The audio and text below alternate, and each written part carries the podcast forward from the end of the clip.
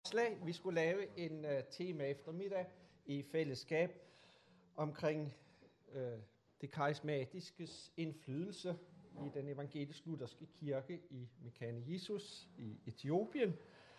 Uh, og da jeg hørte, at uh, min gode ven uh, og bror fra Sverige, Agne Norlander, uh, var forventet at komme og bidrage, har også været gæste uh, professor her hos os, og samtidig ovenikøbet en gæst øh, fra den etiopiske kirke, en af lederne af, af kirken i Etiopien, Jonas Yegisu, så var det mig en sand fornøjelse at sige ja tak øh, til, det, til det forslag.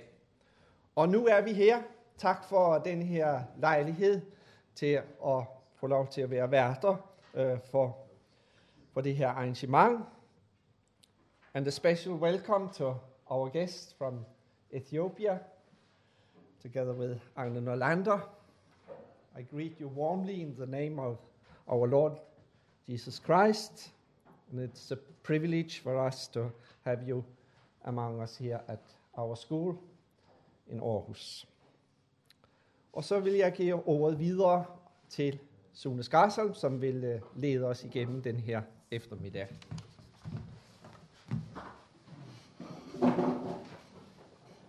Og så velkommen til alle jer andre også.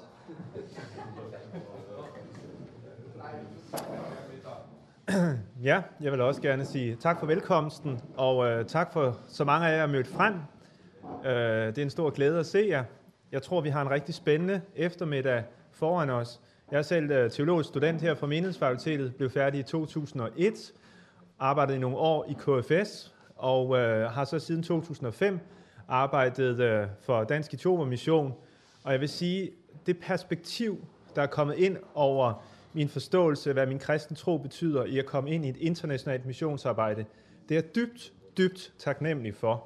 Og jeg håber, at nogle af jer får smag for øh, den udvidelse, den horisontudvidelse, der ligger i at have fællesskab med brødre og søstre i en helt anden verdensdel end vores.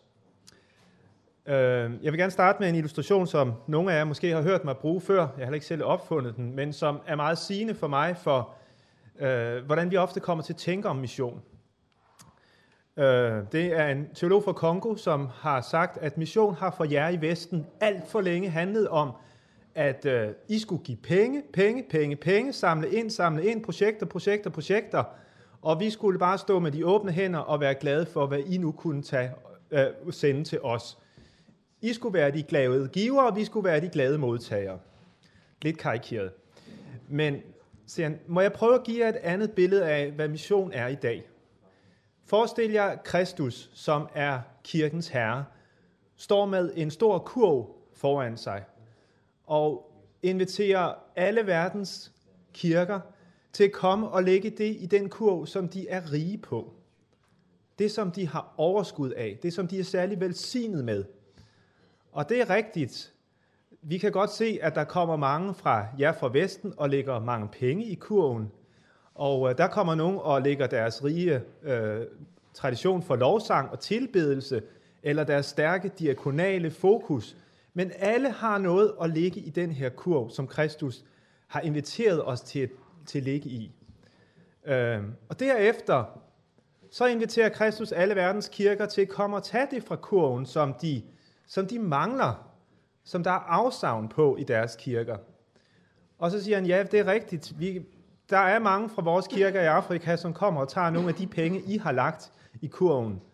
For, for nøden er ofte stor hos os, også materielt set. Og det kan godt være, at I synes, at det er jeres penge, vi tager fra kurven, men det er det vel egentlig ikke, hvis det er penge, I har givet til Kristus. Så, men siger han så, det underlige er bare, vi kan ikke se, hvad I fra Vesten tager fra kurven. Er I bare tilfredse med altid at være dem, der skal lægge jeres penge, og så synes I, så har I bidraget til verdens mission. Tror I ikke, at der er noget, som vi er rige på her hos os, som vi kunne berige jer med i jeres sendelse til det folk, den kultur, som I er sendt til. Det er mit vidnesbyrd, at de kirker, vi samarbejder med, og givetvis mange andre kirkesamfund ud over verden, har en rigdom, som vi i den grad savner og har brug for. Og vi har kaldt eftermiddagen her for åndens blæsevær, fordi at jeg har et ønske om, at vi kan på tværs af alle vejrudsigter kan, øh, kan lade en vind blæse, nemlig Helligåndens vind og inspiration fra Afrika til os. Jeg har set og hørt historier fra Afrika om den voldsomme forandringskraft, Helligånden er ind i enkelt menneskers liv, men også ind i hele samfunds liv, når Helligånden får, lov, får råderum. Fra Mekanesuskirken, den store lutherske kirke i Etiopien, som vi skal høre primært fra i dag, hører vi, hvordan Gud griber ind og griber mennesker på en måde, som vi ellers mest kender helt tilbage fra apostlenes gerninger. Helbredelser, dæmonuddrivelser, profeti og tungetale præger menighedens liv. Mennesker sættes fri for, øh, af frygt for Satan og bliver frimodige og også meget risikovillige og offervillige medarbejdere i Guds rige. Fra Makanesuskirken har jeg set, hvordan at bønden ikke bliver en sur pligt, men bliver det daglige kraftfelt, som helt af mennesker, almindelige mennesker hele tiden går ind i og ud af og henter styrke fra i det daglige liv og til at blive ivrige vidner om Kristus. Og det til trods for, at mennesker stort set mangler enhver form for materielt overskud eller sikkerhed, som vi ellers kender til. Men det er ikke alt, der er ukompliceret, heller ikke i en karismatisk vækkelse, som den vi oplever i Etiopien. Der er også, som alle steder, folk, der misbruger åndens gaver og fører kirken i en anden retning, end det, som ånden ville føre kirken i. Og sådan er det også i Mekane Det spændende ved Mekane kirken er, at det er en stærkt evangelisk luthersk kirke, som har en stærk luthersk identitet, og samtidig ønsker at være en karismatisk kirke. Øhm, og det bagvedliggende spørgsmål, som i vores drøftelser i dag, det er, er Mekane Jesuskirken i virkeligheden tættere på realiseringen af det almindelige præstedømme, end vi nogensinde har oplevet i vores institutionelle kirkeforståelse i Europa. Er, er den karismatiske vækkelse på en måde en realisering af det almindelige præstedømme? Nu taler jeg teologsprog, det formoder jeg, at uh, giver god mening i det her forum. Og kontrasten mellem Makarnesuskirken og den åndelige situation i vores eget land er jo helt åbenbar og også slående. Jeg er overbevist om, at fremtidens kirkesamfund og en missional kirkeforståelse er helt afhængig af menigheder, som både er meget stærke og bevidste i deres lokale sendelse, der hvor de er, og samtidig har en global dimension, så man henter, den frimod, henter frimodighed, fællesskab, forbøn, øh, venskaber med mennesker på tværs af kulturer og grænser. Det nødvendiggør den globaliserede dagsorden, som kirken står overfor. Så det er en stor glæde for mig at kunne byde jer velkommen til forhåbentlig en rigtig spændende tema eftermiddag om åndens blæsevær. Og øh, jeg vil gerne øh, sige, at I har noget at se frem til for vores to gæster, Agne Norlander, som er docent i teologi og har øh, været på Johanne Lund i adskillige år, som er, har erfaringer fra missionsarbejde i Etiopien og som Ingolf også nævnte, har gæste, været gæsteprofessor her på stedet. Og Jonas Jigetsu, som er DMT Director, det vil sige Director for Department for Mission and Theology, og det er en, øh, vel at mærke en kirke, som har over 5 millioner medlemmer, så der foregår meget mission og teologi i den kirke. Lad os øh, bede om Guds velsignelse, og at Helligånden også må røre ved os, og give os en fornyet frimodighed til, at Gud udruster og sender os i sin kirke i mission i dag. Lad os bede. Gode Gud, fra evighed til evighed af er du. Og fra evighed af traf du den beslutning, at nationerne må finde frelse i din søn, Jesus Kristus. Herre, se til din kirke, hvor end i verden den er – og udgiv din hellige ånd over os og den, til frimodigt at aflægge vidnesbyrdet om dig, Jesus Kristus, som verdens frelser og verdens håb.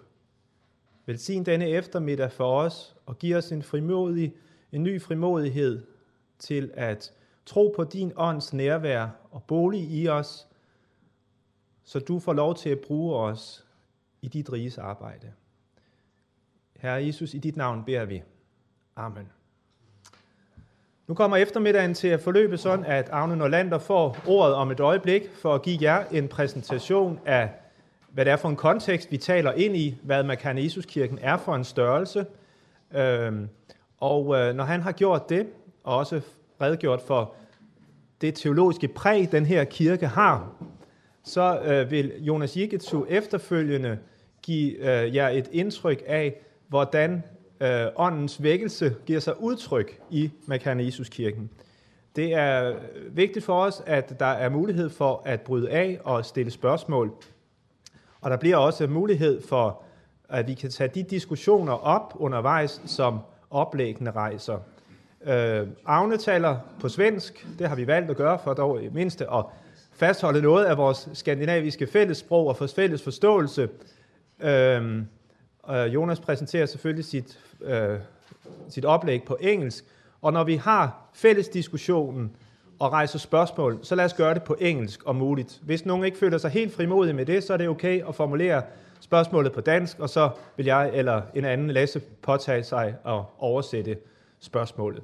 Men uh, nu vil jeg give ordet til Agne Norlander til en præsentation af Makarnesuskirken og dens teologiske identitet.